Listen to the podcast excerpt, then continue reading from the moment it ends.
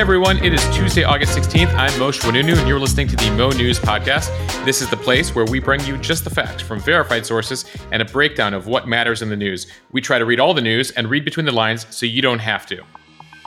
There's a lot to get to on this Tuesday. We'll have details today on the investigation out of Georgia. This is a separate criminal investigation into former President Trump and his allies and their effort to overturn the 2020 election. We'll also have some more details on what took place at Mar a Lago last week. We're hearing from Iran for the first time since the assassination attempt on author Salman Rushdie, what they're saying today.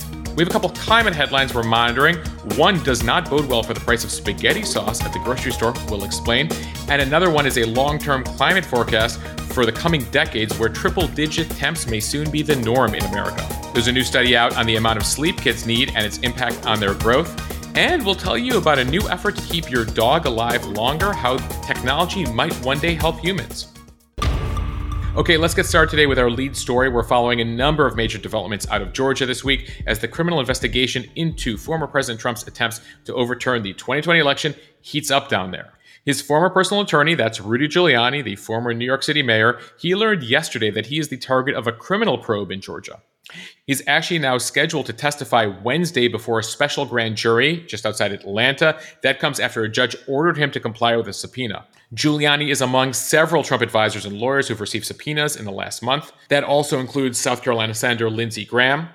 This investigation out of Fulton County down in Georgia started just over 18 months ago. It links back to the recorded phone call. You might remember this January 2021. Trump called the top state election official and said, Please find me the votes to win Georgia. They did not like what took place there. A criminal investigation and case opened up. And so now this is where we're at. They could be facing things like prison time, depending on how the grand jury decides here and if this thing goes to trial.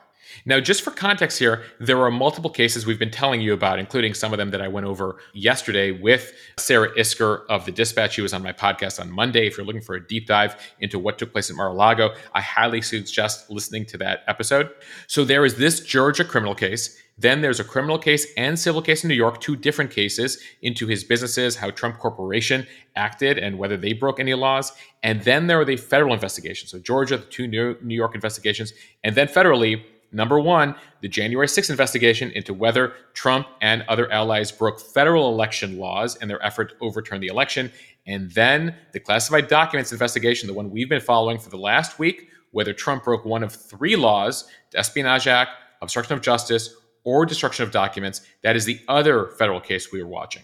When it comes to Georgia, this is a pivotal week. It's notable because some of the people testifying against Team Trump are Republicans you know, this is Georgia, pretty red state until recently. And so Secretary of State was a was a Republican, the governor was a Republican, and Trump and his allies were pushing these Republicans, who by the way campaigned for him during the election of 2020, to find him the votes. They did not like this, they did not appreciate this, and they felt that in some cases they might be being pushed to break the law here, which is what led to this criminal investigation. So Rudy and Lindsey say they say they did nothing wrong, but they were like, we also don't want to testify here.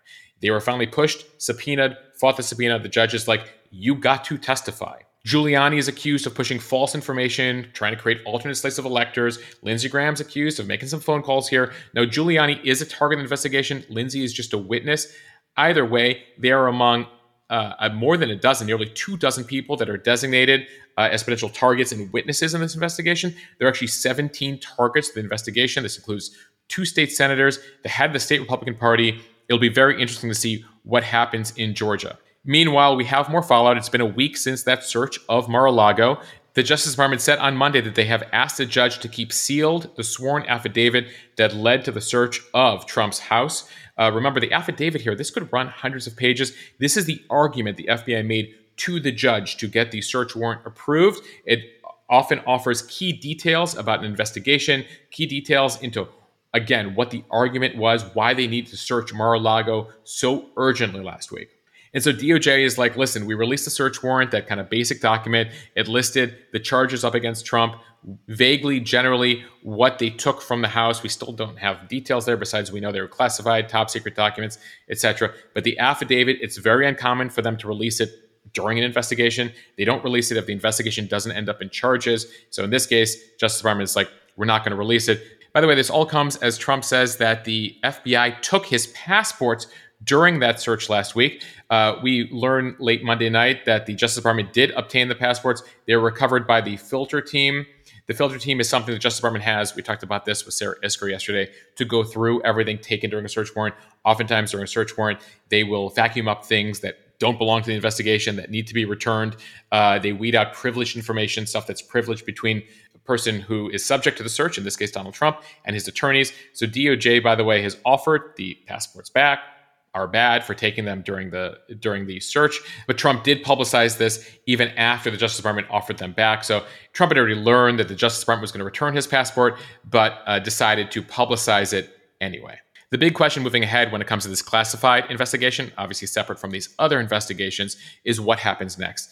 Did the uh, government just want to get those documents back and that's it? Or will they find malfeasance? Will they find a crime and actually indict either the former president or somebody around him with any crimes here related to the uh, keeping of classified documents more than 18 months after he left the White House. All right, now I want to get to the latest on the Salman Rushdie attack. The author was attacked on stage last Friday uh, in upstate New York. He is no longer on a ventilator, but according to his son, has injuries from the stabbing that are life changing. This really was a scary situation. He was stabbed multiple times. The attacker, his name is Hadi Matar. He's 24 years old. His mother is speaking out. She claims that he went on a months long trip to the Middle East back in 2018 and returned a religious zealot, uh, had gone to extremism. Matar, for his part, was in court over the weekend. He pleaded not guilty to the attack. Iran put out a fatwa, a religious order to kill Salman Rushdie decades ago. And so, obviously, when this attack happened on Friday, a lot of people pointed fingers to Iran. Iran, for their part, is very careful with their words here, denying official involvement in the attack. They say the blame belongs to the author himself, that's Rushdie. There's a long history here between Rushdie and Iran. So, in the late 80s, following the publication of his book, The Satanic Verses, Iran put out a fatwa. This came from the Ayatollah, the highest religious leader in Iran, that basically said that he'd committed a sin against Islam with the publication of this novel. And so he basically said there is a reward for whoever kills Salman Rushdie. In recent years, Iran has toned down that fatwa, so to speak, but they have not officially revoked it. They say they don't have an opinion whether he dies or lives. Either way, there is evidence and reports coming from abroad as well as from Vice News that Matar, this is the 24 year old accuser, was in touch with a group called the IRGC on social media. The IRGC is the Iranian Revolutionary Guard. They're a unit of the Iranian military that deals with operations, particularly terrorist operations abroad. There's evidence that, according again to Vice and other foreign media reports, that Matar was in touch with them via social media. This is something that ISIS and other groups do, which is find vulnerable people abroad who might pursue their means, but are able to sort of do so with gloves on, so to speak, without giving specific direction, but kind of nudging them in a certain direction. By the way, Satanic Verses, for those asking, is a book that has now been out for nearly 34 years. It's a novel about two Indian Muslims living in England. It reimagines parts of the Prophet Muhammad's life, and in one section suggests that the founder of Islam, the Prophet Muhammad, might have flirted with polytheism, belief in multiple gods. And so that is what upset the Iranian leadership back in the late 80s. He got death threats. Rushdie actually had to live in hiding for 10 years and adopt an alternate identity. The book was banned in India and other countries. The controversy ignited violent protests, attacks on bookstores around the world, and actually led to the death of a Japanese scholar who had translated the book back in 1991. We'll keep monitoring Rushdie's recovery as well as the Hadi Matar trial. Uh, he has not even been given bail right now. So I'm monitoring a couple climate headlines that came out at Monday, and one of them is impacting Americans at the grocery store. It turns out that California, which leads the world in production of processing tomatoes, by the way, this is something I learned today. I did not realize that one in four tomatoes around the world comes from California. Apparently, because of the record drought, farmers are having a major, major problem keeping up production. So the tomato that comes out of California is the one that gets canned and is used in a lot of popular foods, ketchup, spaghetti sauce, salsas. And so already the price has gone up, and consumers should expect that the price will continue to go up in the coming months. This drought is a real issue. Apparently, according to scientists, it is the worst drought, prolonged drought period that California has experienced in 1,200 years. Bloomberg News has a good story out on this. They spoke to a number of farmers in California, including one out of Fresno County, who says it now costs nearly $5,000 an acre to grow and harvest a tomato crop. It only cost $2,800 a decade ago, so nearly double. So, this is one of the things we should all be thinking about as we see these climate headlines. It's not just about it's going to get a little warmer, I got to spend more time in the AC potentially in summers coming up, but there are real world impacts when it comes to groceries, when it comes to ranchers, farmers, of what climate change could do. This comes as we got a long term climate study also out on Monday. This is a climate forecast for the US in the decades to come. A Washington Post analysis of this study found that in the next 20 to 25 years, nearly two thirds of Americans, so by the year 2050, two thirds of Americans, more than 200 million Americans, will experience major heat waves over 100 degrees on a regular basis. Some regions in the south are expected to endure more than 70 days of 100 degree plus temperatures. This is data coming out of the nonprofit foundation First Street, and it comes as more Americans are moving to some of those hot parts of the US, you know, during COVID, over the course of the past decade, more and more people are moving to places like Texas, Florida, etc. And this study shows particularly along the Sun Belt, Texas, the Gulf, Florida, they could be seeing sustained 100 degree summers for a couple months of the summer coming up in the next decade or two. And a warning for the folks down in Miami Dade County, they are likely to suffer the most extreme change. Right now, if you live in Miami Dade County, you see about 50 days of a heat index above 100 degrees. By 2053, so just about 30 years from now, that will nearly double to nearly 100 days of 100 degree plus heat index. So think about that, you know, basically between May and September, nearly 100 days over 100 plus degrees. Again, this is just a climate forecast. They took a lot into account here at the nonprofit foundation First Street, but it's worth taking a look at. And remember, when you're talking about places like the Gulf Coast, we're not talking about a dry heat like those in Arizona and Vegas. This is a muggy, humid heat, 100 degree plus temps, heat index going even further. And a reminder that heat is the top weather related killer in the US. That's more than tornadoes, floods, hurricanes heat. And so this this portends dangerous things in the coming decades. And all this data comes as later today, President Biden is set to sign a major climate bill into law. This is a $700 billion bill that Joe Manchin finally agreed to, passed the Senate, passed the House, has a bit of stuff for the oil industry, coal industry as well. But ultimately, there's a lot here for environmentalists, not as much as they hoped for, but there are some significant things in here. The hope was to cut in half what we emitted in 2005 by 2030. It's going to cut it by 42%. So, not quite half of the CO2 that we emitted in 05 by 2030, but almost there, which is significant, and uh, people are applauding. And there's lots of incentives in this bill, which will become law later today when President Biden signs it, for you to put solar panels on your roofs, energy efficient windows so heat and cold don't escape, and high efficiency appliances. So check all those clauses out. There's going to be a bunch of stories out there uh, talking about the tax incentives you have as you consider home renovations or buying a new home. There's also one other political headline we're watching today that comes out of Wyoming and Alaska. Today was actually the most anticipated date on the primary calendar for many months, but it has turned out that two of the highest profile Republican critics of Trump are facing the voters and it doesn't look like they're competitive anymore, and they're going to go two different directions. I'm talking about Liz Cheney in Wyoming and Lisa Murkowski over in Alaska. So, Liz Cheney, who you've been seeing a lot of lately, she's the congresswoman from Wyoming. She's been a part of the January 6th investigative committee. She voted to impeach Trump. She looks like, unless there's a miracle, she will be going down in tonight's Wyoming primary. Cheney is facing a candidate endorsed by Trump in a very pro Trump state, but Cheney has made a point of taking a stand here, saying she stands for her ethics. She stands for something, and she's not going to just take the expedient route of just supporting Trump, even though she believes he committed crimes. Cheney's one of what they call the impeachment 10. These are the 10 House Republicans who voted to impeach Trump in the House between retirements and primaries. But she, after tonight in Wyoming, nearly all of them will not be in the next Congress. Cheney's been one of the loudest critics in the last couple of weeks, she actually enlisted her father, former Republican Vice President Dick Cheney, who said in a commercial that Trump is the most dangerous thing to happen in the US in 200 years. And by the way, that's not something you put out in a commercial in Wyoming in a Republican primary where the vast majority of the voters like Trump. But again, Cheney, both she and her father are saying they stand for something more than just allegiance to one man.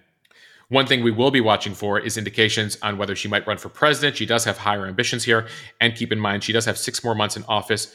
If and when she loses the primary tonight, the new Congress will start in early January. So expect to hear from Cheney in the coming months, especially when it comes to January 6th. The headline I'm watching out of Alaska uh, is twofold. One, Sarah Palin, we could be seeing her return as a congresswoman to Washington. She is running for the congressional seat from Alaska. That is open because the previous congressman, Don Young, passed away earlier this year. Palin is one of multiple candidates running for that seat. She still faces some issues in Alaska. She's not as popular, especially after resigning 10 years ago from a corruption scandal. Uh, the majority of Republicans in Alaska still find her unpopular, but it's a multi seat primary, and she did get the endorsement of former President Trump. So we will see if she makes it through. And then in the Senate seat, Lisa Murkowski, who's pretty anti Trump, she's pro choice Republican. She votes with Biden two thirds of the time. We thought she might go down, but because of the way Alaska's situated with multiple people running in a primary from both parties, it looks like Lisa Murkowski is going to live to fight another day.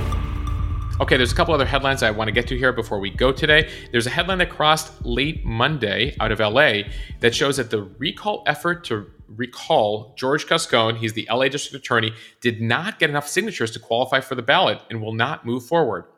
This is a huge blow to a lot of people, uh, police unions, groups that have opposed Gascon, who feel that crime is too high in LA.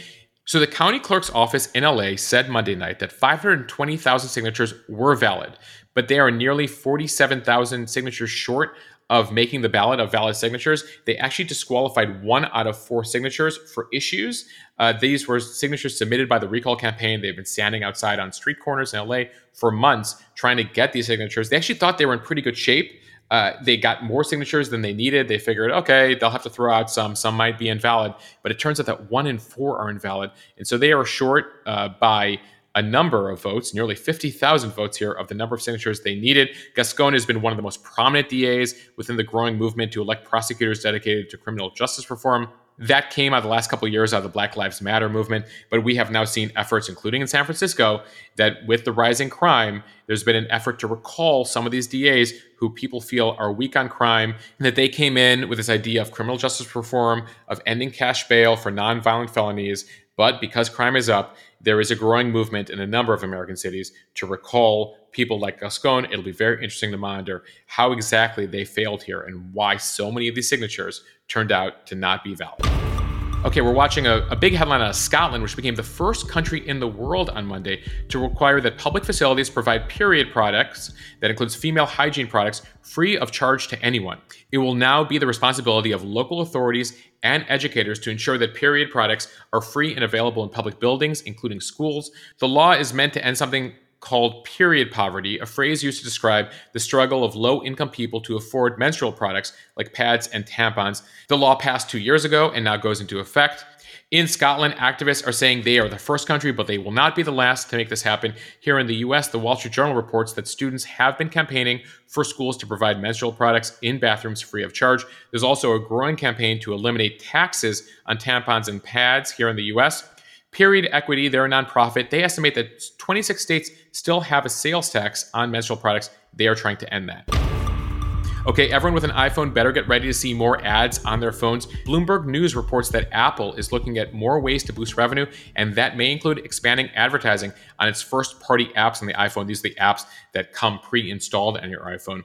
Right now, the company generates about $4 billion in annual revenue from its ad business. It's trying to more than double that into double digits. So, Apple right now has ads on Apple News, Apple Stocks, those are the apps on your iPhone.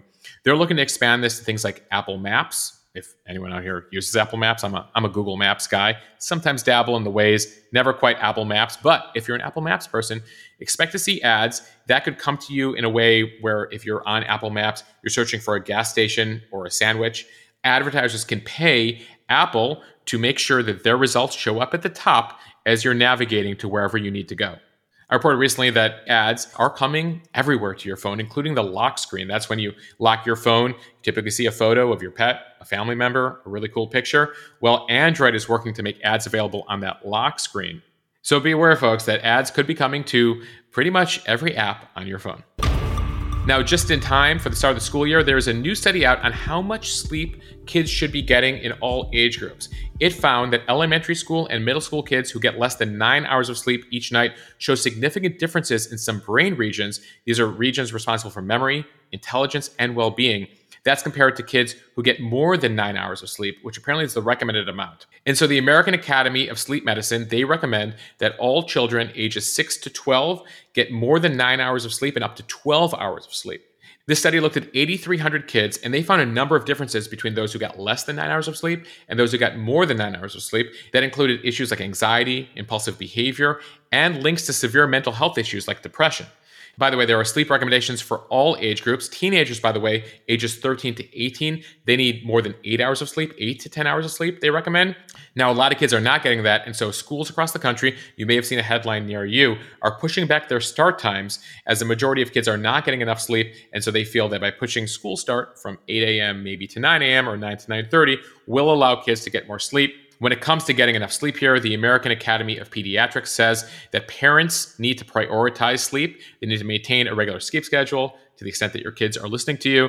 They also say promoting physical activity during the day is good. Limiting screen time and specifically limiting screen time before bed is key to sleep here. And I want to end on a positive note an effort to keep your pets alive longer. This is a story I caught out of the MIT Technology Review. There are several groups now seeking to understand and improve the dog aging process. The idea behind these studies is to find biological clues that might help identify dogs that might be at risk of developing diseases like dementia, diseases that uh, humans also experience. So, again, the hope is that helping to identify this in dogs might help humans down the road. And so, they've already tested smaller animals, but they're looking to get to dogs here because dogs live at home with us, breathe the same air we do.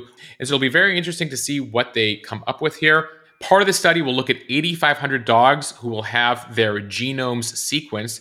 The idea is to find biological clues that'll help identify which dogs might be at risk here. They're going to look at potential anti aging drugs among the groups of pets. The first being studied, by the way, is a drug called rapamycin.